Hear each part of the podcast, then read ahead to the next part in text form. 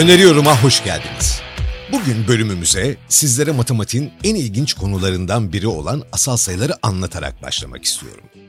Ama bunu yaparken sizi sıkmak gibi bir niyetim yok. O yüzden size basit ve naif, küçüklere masal tadında bir hikaye olacak başlangıç katmanımız. Bu hikaye asal sayıların dünyasında geçiyor ve başrolünde de iki numaralı asal sayı var. İki numaralı asal sayı diğer asal sayılardan farklıydı. Çünkü o tek çift asal sayıydı. Diğer asal sayılar ise hep tektiler. Bu yüzden iki numaralı asal sayı kendini yalnız ve dışlanmış hissediyordu. Diğer asal sayılarla arkadaş olmak istiyordu ama onlar onu kabul etmiyorlardı. Onlara göre iki numaralı asal sayı çiftlerin arasına karışmış bir haindi. Bir gün iki numaralı asal sayı cesaretini toplayarak üç numaralı asal sayının yanına gitti. Üç numaralı asal sayı en küçük tek asal sayıydı ve diğerleri tarafından çok seviliyordu. "Merhaba," dedi iki numaralı asal sayı. "Merhaba," dedi üç numaralı asal sayı soğuk bir sesle. "Ben iki numaralı asal sayıyım." "Biliyorum." "Seninle arkadaş olmak istiyorum." "Neden?" "Çünkü sen de bir asal sayısın." "Evet, ama sen bir çiftsin." "Olsun, ben de bir asal sayıyım." "Ama sen çiftsin." "Peki çift olmak kötü bir şey mi?" "Evet, çünkü çiftler bölünebilirler." "Ama ben bölünemiyorum." "Nasıl yani?" "Ben sadece kendimle ve biriyle bölünebiliyorum. Yani bir asal sayıyım." "Hmm, doğru söylüyorsun ama yine de sen çiftsin." Üç numaralı asal sayının bu sözleri üzerine iki numaralı asal sayının gözleri doldu. Kendini savunmaya çalıştı. "Ama ben de senin gibi özelim. Ben en küçük çift asal sayıyım. Hatta tek çift asal sayıyım. Bana değer vermelisin." "Özür dilerim ama ben seninle arkadaş olamam. Sen bizden değilsin. Sen çiftsin." Üç numaralı asal sayının bu sözleri üzerine iki numaralı asal sayının kalbi kırıldı. Ağlayarak oradan uzaklaştı. Diğer asal sayılara da yaklaşmaya cesaret edemedi. Kendini çok yalnız hissediyordu. Derken bir gün yedi numaralı asal sayının doğum günü partisi oldu. Tüm asal sayılar davetliydi. Ama iki numaralı asal sayının davetiyesi yoktu. O da partinin yapıldığı yerin yakınında gizlice bekliyordu. Belki biri onu fark eder ve içeri alır diye umuyordu. Parti çok eğlenceliydi. Asal sayılar dans ediyor, şarkı söylüyor, pasta yiyor ve hediyeler veriyorlardı. Ama aralarında en çok eğlenen yedi numaraydı. Çünkü o en büyük tek basamakta asal sayıydı ve çok popülerdi. Partinin sonuna doğru yedi numara bir konuşma yapmak için mikrofonu aldı. "Sevgili arkadaşlar," dedi. "Bugün benim doğum günüm ve sizinle birlikte olmaktan çok mutluyum. Sizler benim en iyi arkadaşlarımsınız. Çünkü sizler de benim gibi asal sayılarsınız. Sizler de benim gibi özelsiniz. Sizler de benim gibi bölünemezsiniz." Bu sözleri duyan iki numaralı asal sayı çok üzüldü. Kendini hiç özel hissetmiyordu. Kendini hiç bölünemez hissetmiyordu. Kendini hiç asal sayı hissetmiyordu. Ama dedi kendi kendine, "Ben de bir asal sayıyım. Ben de özelim. Ben de bölünemiyorum. Neden beni kabul etmiyorlar? Neden beni sevmiyorlar?" Bu sorulara cevap bulamadı. Ama bir şey yapmaya karar verdi. Partiye girmeye ve kendini göstermeye karar verdi. Cesaretle partinin yapıldığı yere doğru yürüdü, kapıyı açtı ve içeri girdi. Tüm asal sayılar onu görünce şaşırdılar. "Sen kimsin?" diye sordu yedi numara. "Ben iki numaralı asal sayıyım," dedi iki numara. "Sen ne arıyorsun burada?" diye sordu beş numara. "Ben de sizin gibi bir asal sayı olduğumu söylemeye geldim," dedi iki numara. "Ama sen çiftsin," diye bağırdı on bir numara. "Olsun, ben de bir asal sayıyım," dedi iki numara. "Ama sen bize benzemiyorsun," diye itiraz etti on üç numara. "Olsun, ben de bir asal sayıyım," dedi iki numara. İki numaralı asal sayının bu sözleri üzerine tüm asal sayılar sessiz kaldılar. Birbirlerine baktılar. Sonra yedi numara konuştu. "Arkadaşlar," dedi, "belki de haklı. Belki de o bir asal sayıdır. Belki de onu dışlamamalıyız. Belki de onu tanımaya çalışmalıyız." Diğer asal sayılar da bunu düşündüler. Sonra hepsi birden iki numaraya gülümsediler. "Tamam," dediler. "Sen de bizim arkadaşımız olabilirsin. Sen de bizimle eğlenebilirsin. Sen de bizimle pasta yiyebilirsin." İki numaralı asal sayının yüzü aydınlandı. Çok mutlu oldu. "Gerçekten mi?" dedi. "Evet, gerçekten," dediler. "Teşekkür ederim," dedi iki numara. "Rica ederiz," dediler. Ve böylece iki numaralı asal sayı da partiye katıldı. Diğer asal sayılarla dans etti, şarkı söyledi, pasta yedi ve hediyeler verdi. Ve hepsi çok eğlendiler.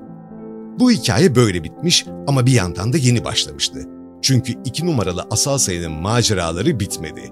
O, diğer asal sayılara çift olmanın da güzel olduğunu gösterdi ve onlar da tek olmanın da güzel olduğunu gösterdiler. Ve hep birlikte mutlu yaşadılar. Asallık mutlulukla sona erer. Ne kadar masum ve naif bir şekilde sona erdi değil mi çocuklar? Aslında bu asal sayılar hikayesinin altındaki kocaman alegoriyi görmemek mümkün değil sanırım. Fakat ne yazık ki insanların arasındaki bu farklılıklarda bağlanılan sonlar ya da sonmayanlar bu kadar basit ve naif bir şekilde olmuyor. Asal sayılar ve insanlar, insanlar ve asal sayılar. Bölümü asal sayılarla açmamızın bir sebebi bir bağlamı olmalı. Evet, asal sayılardan başlamamın sebebi aslında bu yıl içerisinde okuduğum, hatta okudum demeyelim, popüler bir sesli kitap mecrasından dinlediğim son dönemlerin ünlü yazarlardan birisine ait bir kitap. Siz aslında kitabın yazarını muhtemelen Gece Yarısı Kütüphanesi'nden çok daha iyi tanıyorsunuz. Çünkü Gece Yarısı Kütüphanesi uzun zamandır bestseller koltuğunda oturan bir kitap ve halen de popülaritesini korumakta. Ya bestseller yerine çok satanlar mı demek daha doğru olur bilmiyorum ama bestseller hala kulağıma daha hoş geliyor. Ben de o kitabı ilgiyle okumuş ve beğenmiştim. Belki Gece Yarısı Kütüphanesi'nden bir bölümde konuşuruz ama bugün konuşacağımız Matt Haig eseri İnsanlar. Matt Haig, İngiliz bir yazar ve bilim kurgu, mizah ve felsefenin karışımı olan kitaplarıyla tanınıyor. İnsanlar da onun en başarılı eserlerinden biri. Kitabımızın kahramanı bir matematik profesörü ya da bir uzaylı. Buradan da hareketle asal sayılar ve önemiyle ilgili kitap içerisinde bolca bölüm mevcut. Girizgahımızın sebebi de buydu. Ama kitabı ilginç, güzel ve farklı kılan sadece asal sayılar değil elbet. Şöyle bir bakalım o zaman kitabın konusuna, kısaca bize ne anlatıyor? Spoilersız gideceğim, merak etmeyin. Kitabın konusu kısaca şöyle. Andrew Martin, dünyanın en büyük matematik bilmecesini çözdükten sonra ortadan kaybolur. Bir süre sonra bir yol kenarında çırılçıplak bulunur ama artık eskisi gibi değildir. Çünkü onun bedenine başka bir varlık girmiştir. Bu varlık uzaylı bir ırkın üyesidir ve insanlığı yok etmek için görevlendirilmiştir. Ancak insanlarla tanıştıkça onların hayatlarına, duygularına ve kültürlerine ilgi duymaya başlar. Özellikle de Andrew Martin'in ailesine. Kitabın hareket noktasında her ne kadar matematiğin tek din olduğu yüzlerce ışık yılı uzaklıktaki Vanadorya isimli bir gezegen ve bilim kurgu temelli bir yaklaşım olsa da tabii ki kitabın adı insanlar olunca bir uzaylının gözünden insanları ve ilişkilerini anlamlandırma süreci etrafındaki herkesle birlikte en yakınında olan ailesiyle birlikte başlıyor. Ve bence de en samimi ve çarpıcı yaklaşımlar da eşi ve oğlu ile kurmuş olduğu ya da E, kurmaya çalıştığı diyelim ilişkilerdi. Beni en çok etkileyen ve samimi bulduran kısımlar da buralardı doğrusu. Bilmiyorum, belki de benim de neredeyse aynı yaşlara gelen bir oğlumun olması özellikle ikisinin diyaloglarında ve ilişkilerinde belki de empati kurmama sebebiyet verdi, kim bilir. Andrew Martin ve karısı Isobel ile olan evlilikleri kitapta önemli bir konu olarak ele alınıyor. Isobel'i roman boyunca güçlü ve karmaşık bir karakter olarak görüyoruz. Andrew Martin'in uzaylı tarafından ele geçirilmesinden önce Isobel ile aralarında sorunlar ve gerilimler yaşandığı ima ediliyor kitapta. Zaten bunun nedenlerini de kitap içerisinde aslında detaylı bir şekilde anlatıyor diyebiliriz Matt Haig. Bilmiyorum çok detaylı diyebilir miyiz ama siz sebebini ya da sebeplerini çok net bir şekilde anlayabiliyorsunuz.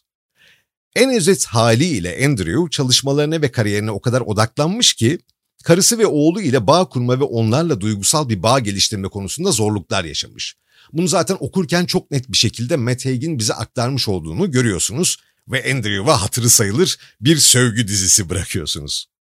Az önce bahsettiğim Andrew'un oğlu Gulliver da kitaptaki en önemli karakterlerden birisi. Hatta Andrew uzaylısının, e, evet böyle adlandırmak daha iyi bir tanımlama oldu. Çünkü karakter aslında Andrew değil tam olarak. E sürekli uzaylı da demek dilde biraz komik durdu gibi geldi bana. O yüzden bu şekilde adlandırmak daha doğru bence. Evet, ne diyorduk?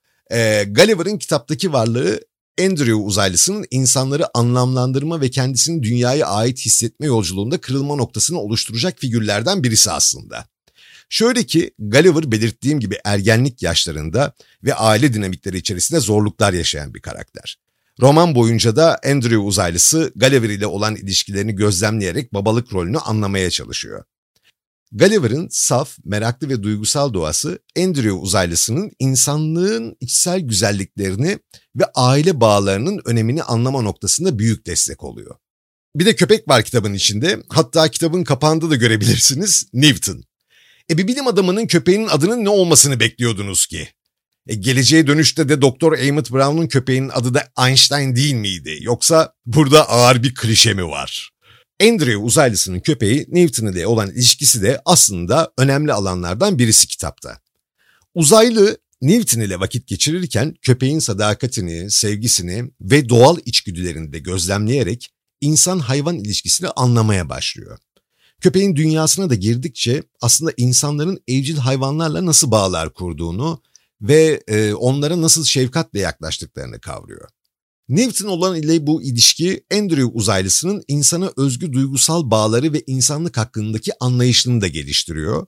Uzaylı köpeğin sadakati ve sevgisi sayesinde aslında insanların hayvanlara nasıl değer verdiğini ve evcil hayvanların insanlara nasıl destek olduğunu deneyimliyor.